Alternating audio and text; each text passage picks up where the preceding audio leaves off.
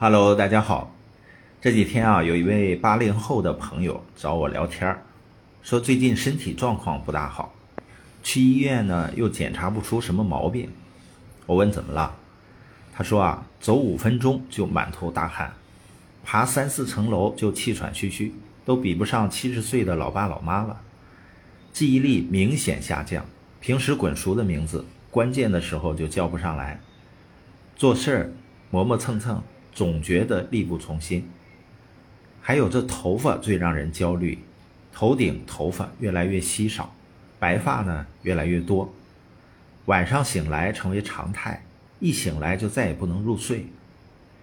他说我是不是已经提前进入更年期了？于是我查阅了很多资料，看到了一组扎心的数据，在中国啊，现代女性更年期平均年龄从十年前的四十九岁提前到四十六岁。其中，知识女性提前了近十岁，而男人的情况更不乐观，衰老年龄比上世纪八十年代末大大提前。原本应在六十岁以上才出现的更年期症状，已出现在四十岁左右男性身上。你可能会想，怎么会呢？现在中国人的平均寿命在增高，外表也看起来更年轻，三四十岁的人。脸上没有岁月的痕迹，被小朋友称为姐姐哥哥的心花怒放，怎么能说衰老大大提前了呢？卫生部首席健康教育专家洪昭光教授这样解释的，他说啊，现代人的衰老是指身体机能和心理健康状态的滑坡，这些变化多是在人的身体里悄悄发生的，有时外表未必能看得出来。一方面，现代人减少日晒，使用护肤品等，看起来比上一辈年轻；另一方面，肌肤健康只能从一定程度上反映身体状况，而绝不是全部。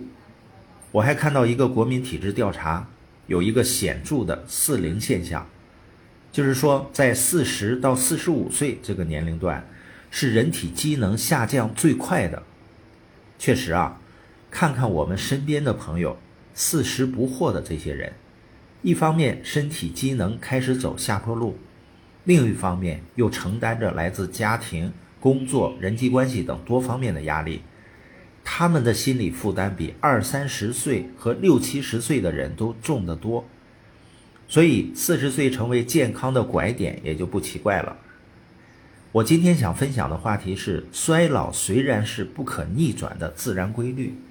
现代人也开始出现早衰现象，但是衰老的节奏却是事在人为。这里有两本读物，这本是《时尚圣经》杂志，二零二零年十月刊出的一个话题：衰老是一种可以逆转的疾病吗？了解长寿背后的科学，这是首次在《潮流》杂志上热议关于长寿的话题。无独有偶。哈佛医学院终身教授辛克莱尔也出版了他的新作《可不可以不衰老》。书里的主要观点是，衰老是一种可以被治愈的疾病。图中的这位就是辛克莱教授，你们猜猜他多少岁？答案在结尾揭晓啊！一，衰老的本质就是细胞丢失了信息。这位哈佛医学院教授认为啊。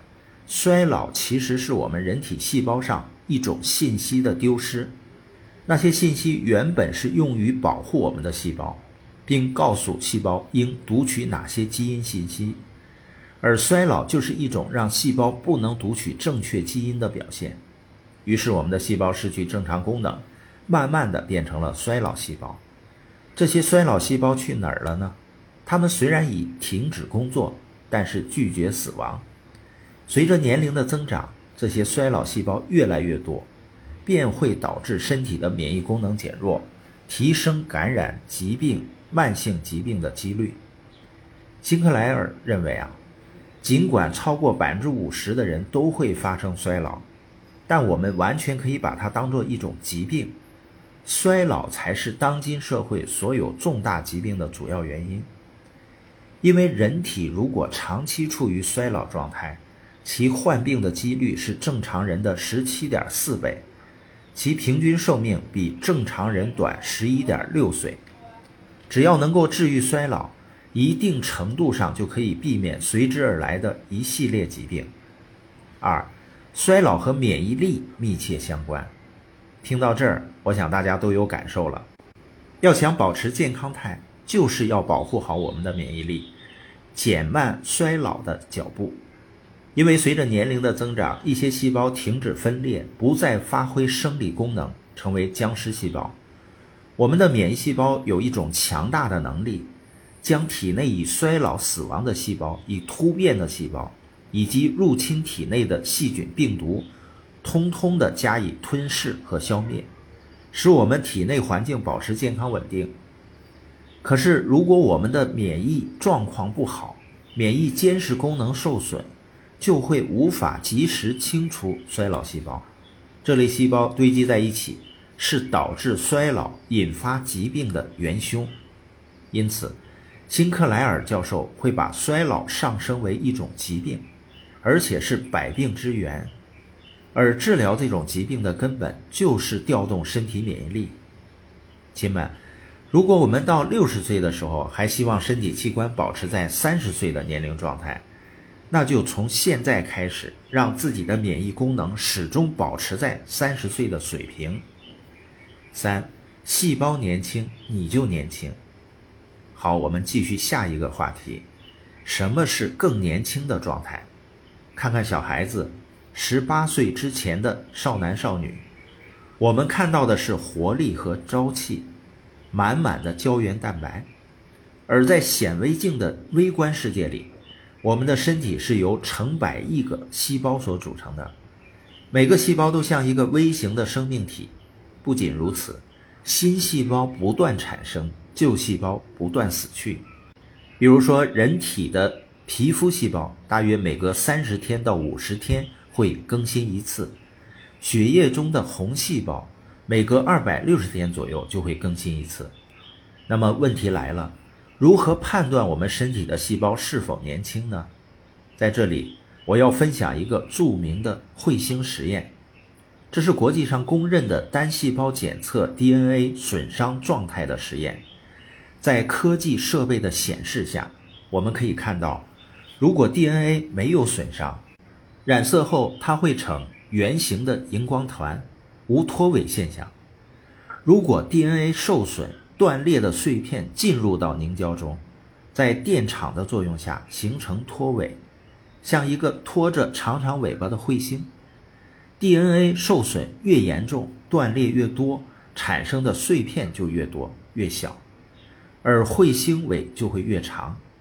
北京大学医学院和中山大学医学院利用彗星实验，对植物营养对人体健康的影响做了进一步的课题研究。采取年龄在二十岁到六十岁之间的二百九十七个 DNA 样本，在实验发现，每个人的基因都有不同程度的变形损害，拖着或长或短的彗星尾巴。而服用含有多种维生素、矿物质和植物营养素的贝利健八周后，DNA 的彗星尾巴就消失了，是不是非常令人兴奋啊？DNA 被修复，相当于改写了这个细胞的生命年龄，同时它所处的生物体的生命状态也自然而然被修改，我们的身体就能焕发年轻态。从一定程度上来说。实现了辛克莱尔教授说的，衰老是可以被治愈的疾病，不是吗？对了，知道刚才这位哈佛大学教授多少岁吗？他那张照片时的年龄是五十一岁，而据他所说，他的细胞年龄只有三十岁。那今天的分享就到这儿，祝福我的家人们都能像教授一样，做一个岁月神偷，偷走二十岁甚至更长时间，让我们长长久久彼此陪伴。年年活力，岁岁青春，爱健康，爱你们。